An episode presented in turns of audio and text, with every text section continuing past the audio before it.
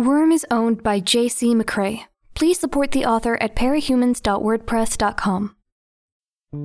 Migration Broadcasting presents an unofficial fan made adaptation of Worm by Wildbow. Read by a full cast. Shell 4.1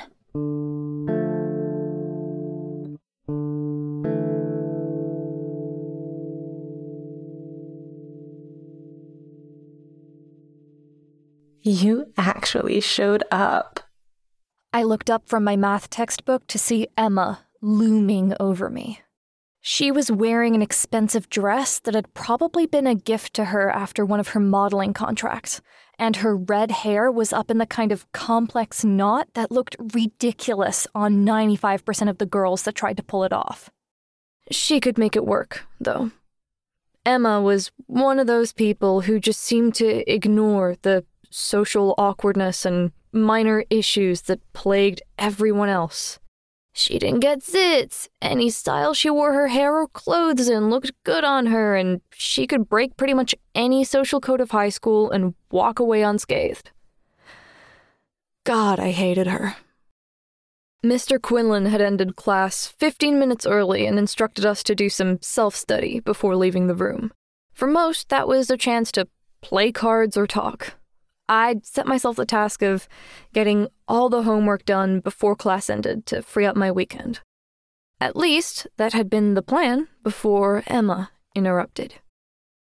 Funny thing is, I replied, turning my attention back to my notebook, you're the only person today who seemed to notice I was gone. If you weren't careful, I might actually think you cared. I wasn't being entirely honest there. My art teacher had noted my absence, but that was only after I'd reminded her I hadn't turned in my midterm project. People didn't notice you were gone because you're a nobody. The only reason I paid any attention to it is because you bother me. I bother you. I looked up from my work again. Wow. Every time I see you, it's this irritating little reminder of time I wasted being your friend. You know, those embarrassing events in your past that make you cringe when you think back on them? For me, that's basically every sleepover, every juvenile conversation, every immature game you dragged me into. I smiled. Then, against my better judgment, I told her, Right, I love how you're implying you're even remotely more mature than you were then. Strange as it sounds, I was actually relieved to have Emma here, getting on my case. If this was all she was able to do to me today, it meant I probably wouldn't have to deal with any pranks in the immediate future. What really ratcheted up the anxiety levels was when she ignored me and left me alone. That was, generally speaking, the calm before the storm. Really, Taylor? Tell me, what are you doing with yourself? You're not going to school. You have no friends. I doubt you're working. Are you really in a position to call me immature when I've got all that going for me and you just don't? I laughed loud enough that heads around the classroom turned in my direction. Emma just blinked bewildered. As much as I didn't want the money, I was technically $25,000 richer than I had been 36 hours ago. $25,000 were waiting for me. And Emma was saying she was doing better than me because she got a few hundred dollars every few weeks to have her picture taken for mall catalogs. Fuck you, Emma. I said it loud enough for others to hear. Get a clue before you try to insult people. With that said, I grabbed my stuff and strode out of the classroom. I knew I was going to pay for that. For standing up to Emma, for laughing in her face. It was the sort of thing that would push her to get creative and think about how best to get revenge for that small measure of defiance. I wasn't that worried about skipping out of class five minutes early. If history was any precedent, Mr. Quinlan probably wouldn't be coming back before class ended. He routinely left class and just didn't come back. Popular guesses among my classmates leaned towards Alzheimer's, or even that our geriatric teacher with a sagging gut could be a cape. I was more inclined to suspect that drugs or a drinking problem were at play. I felt good. Better than I'd felt for a long, long while. Admittedly, there were painful stabs of conscience when I thought too much about the fact that I'd actually participated in a felony or the way I terrorized the hostages. Could I be blamed if I went out of my way not to dwell on it? I'd slept like a baby last night, more due to sheer exhaustion than sound conscience, and I woke up to a day that kept surprising me with good news. Brian had met me on my morning run, and he treated me to coffee and the best muffins I had ever tasted while we sat on the beach. Together, we'd taken 10 minutes to go over the morning papers for the news about the robbery. We hadn't made the front page for any of the major papers. The first bit of good news. We made page three of the bulletin, coming behind a one and a half page story on an Amber Alert and a General Motors advertisement. Part of the reason we hadn't attracted all that much attention was probably because the bank was hedging about the amount taken. While we'd escaped with more than $40,000, the paper was reporting losses of only 12. All in all, the story had been more focused on the property damage, most of which was caused by Glory Girl and the wards, and the fact that the darkness we'd used to cover our escape had stopped all traffic downtown for an hour. I'd been quietly elated by all of that. Anything that downplayed the magnitude of the crime I'd helped commit was a good point in my book. The next mood booster was the fact that I'd gone to school. It sounded dumb, rating that as an accomplishment when others did it every day, but I had been very close to just not going again. Having skipped a week of afternoon classes and three days of morning classes, it was dangerously easy to convince myself to just skip one more. The problem was that just made the prospect of going to class again that much more stressful, perpetuating the problem. I'd broken that pattern, and I felt damn good about it. Okay, so I had to admit things weren't 100% perfect as far as school went, I talked to my art teacher, and she was giving me until Tuesday to hand my midterm project in with a 10% deduction in my mark. I'd also probably lost a few marks in various classes for being absent or not handing in homework assignments, 1 or 2% here and there. But all in all, it was a huge relief. I felt good. I caught the bus to the docks, but I didn't head to the loft. I made my way up the length of the boardwalk until the shops began thinning out and there were longer stretches of beach. The usual route people took was driving in through a side road outside of town, but for anyone hiking here, you had to take a shortcut through a series of very similar looking fields. My destination was just far enough away that you'd think you'd maybe missed it. Officially, it was the Lord Street Market. But if you lived in Brockton Bay, it was just the market. The market was open all week, but most people just rented the stalls on the weekends.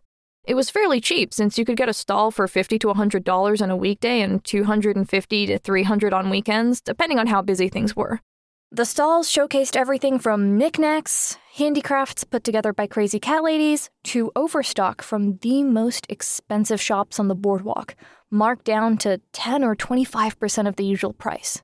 There were ice cream vendors and people selling puppies, there was tourism kitsch, and there was a mess of merchandise relating to the local capes. There were racks of clothing, books, computer stuff, and food. If you lived in the north end of Brockton Bay, you didn't have a garage sale, you got a stall at the market. If you just wanted to go shopping, it was as good as any mall. I met up with the others at the entrance. Brian was looking sharp in a dark green sweater and faded jeans. Lisa was dressed up in a dusky rose dress with gray tights, her hair in a bun with loose strands framing her face. Alec was wearing a long sleeved shirt and slim fit black denim jeans that really showed how lanky he was. You weren't waiting long? I asked. Forever, was Alec's laconic response. Five minutes at most. Brian smiled. Shall we? We ventured into the market, where the best the north end of Brockton Bay had to offer was on display. The worst of the North End was kept at bay by the same uniformed enforcers that you saw at the boardwalk. While Alec stopped at an isolated stall featuring cape merchandise, I commented, I guess Rachel can't exactly hang out with us, huh? Brian shook his head. No, not in a place like this. She's well known enough that she'd catch someone's eye, and from there, it's only a short leap to figuring out who the people she's hanging with are. And if she saw that, she'd go ballistic. Lisa pointed to a rotund old woman carrying a fluffy dog in her arms. It was wearing a teal and pink sweater and was trembling nervously. I didn't know my dog breeds well enough to name it specifically, but it was similar to a miniature poodle. What? The sweater? I asked. The sweater, the dog being carried. Rachel would be up in her face telling that woman it's not the way a dog should be treated. Screaming at her, maybe threatening violence if one of us didn't step in to handle things. It doesn't take much, does it? To set her off? No, it doesn't. Brian agreed. You gradually learn how she thinks, what pushes her buttons, and you can intervene before a situation happens. Lisa added, The big trigger for Raish is mistreatment of dogs. I think you could kick a toddler in the face and she wouldn't flinch. But if you kicked a dog in front of her, she'd probably kill you on the spot. I'll, uh, keep that in mind, I said. Then, double checking that nobody was in a position to overhear, I figured it was as good a time to ask as any. Has she killed anyone? She's wanted for serial murder. Brian sighed. It's inconvenient. If the courts actually gave her a fair trial, and if she had a good lawyer, I think she'd get manslaughter at worst, maybe reckless endangerment, at least for the events that happened then. Lisa said, her voice pitched low enough that nobody else in the crowd would pick it up. It happened just after her powers manifested. She didn't know how to use her abilities or what to expect of them, so the dog that she had with her grew into the sort of creature you've seen the others become. And because it wasn't trained, because it had been abused, it went out of control. Cue the bloodbath. In the time since then, maybe. I know she seriously hurt a lot of people, but nobody's died at her hands since we've been with her. Makes sense, I said, distractedly. So that's one. Who was the other murderer in the group? Alec returned from the stall wearing a Kid Win shirt. I like it. Lisa grinned. Ironic. We continued a roundabout walk through the market. We were still on the outskirts, so there weren't many people around us. Those that were around us weren't likely to overhear, unless we used words, names, or phrases that would catch their attention. Where do we go from here? I asked. It's just a matter of handing the cash over to the boss later tonight. Brian picked up a pair of sunglasses and tried them on. He takes it, does what he needs to with the papers, and gets back to us with our pay. Clean, untraceable. Once we've picked up our share, we kick back for a little while, plan our next job, or wait for him to offer us another one. I frowned. We're putting a lot of trust in him. We're giving him a pretty big amount of money, and we're expecting him to come back and pay us three times that amount, plus whatever he feels the papers are worth. How do we know he'll follow through?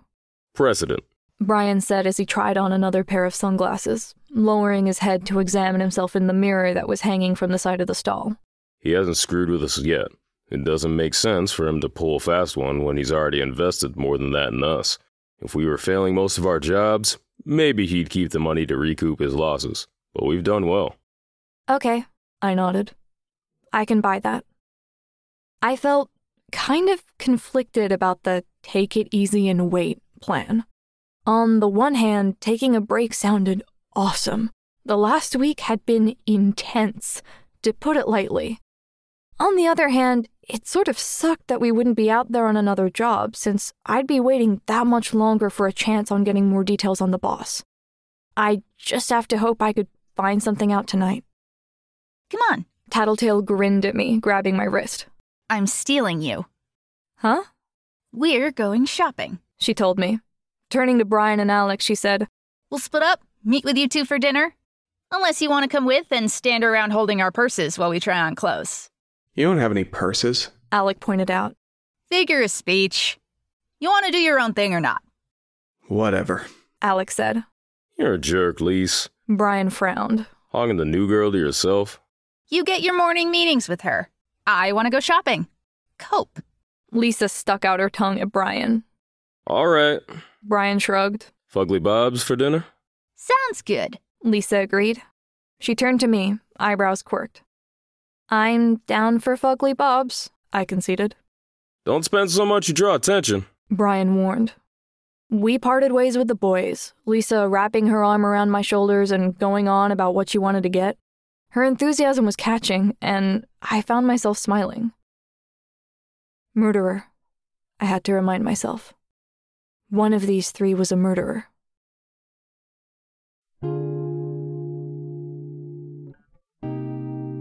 Worm is a web novel by J.C. McCrae, also known as Wildbow. You can read Worm in its original format by going to parahumans.wordpress.com or donate to Wildbow's Patreon at patreon.com slash wildbow. The voices for this episode are the following. Taylor Hebert by Maya Harlap, also known as Parallel Dimension. Emma Barnes by Atrika. Regent by Ewan O'Leary. Grue by Greg Brewer, aka Black Knight. Tattletale by Valravn. This episode's audio was edited and processed by Drew Mochak, Redhawk13, and Valravn. Intro and outro music were written by onetyone and Variety. If you would like to get involved in this project as a line collator, audio editor, voice actor, or interlude narrator, a link to our audition website and the Migration Broadcasting Discord server are in this episode's description, along with links to support the original author. Thanks for listening.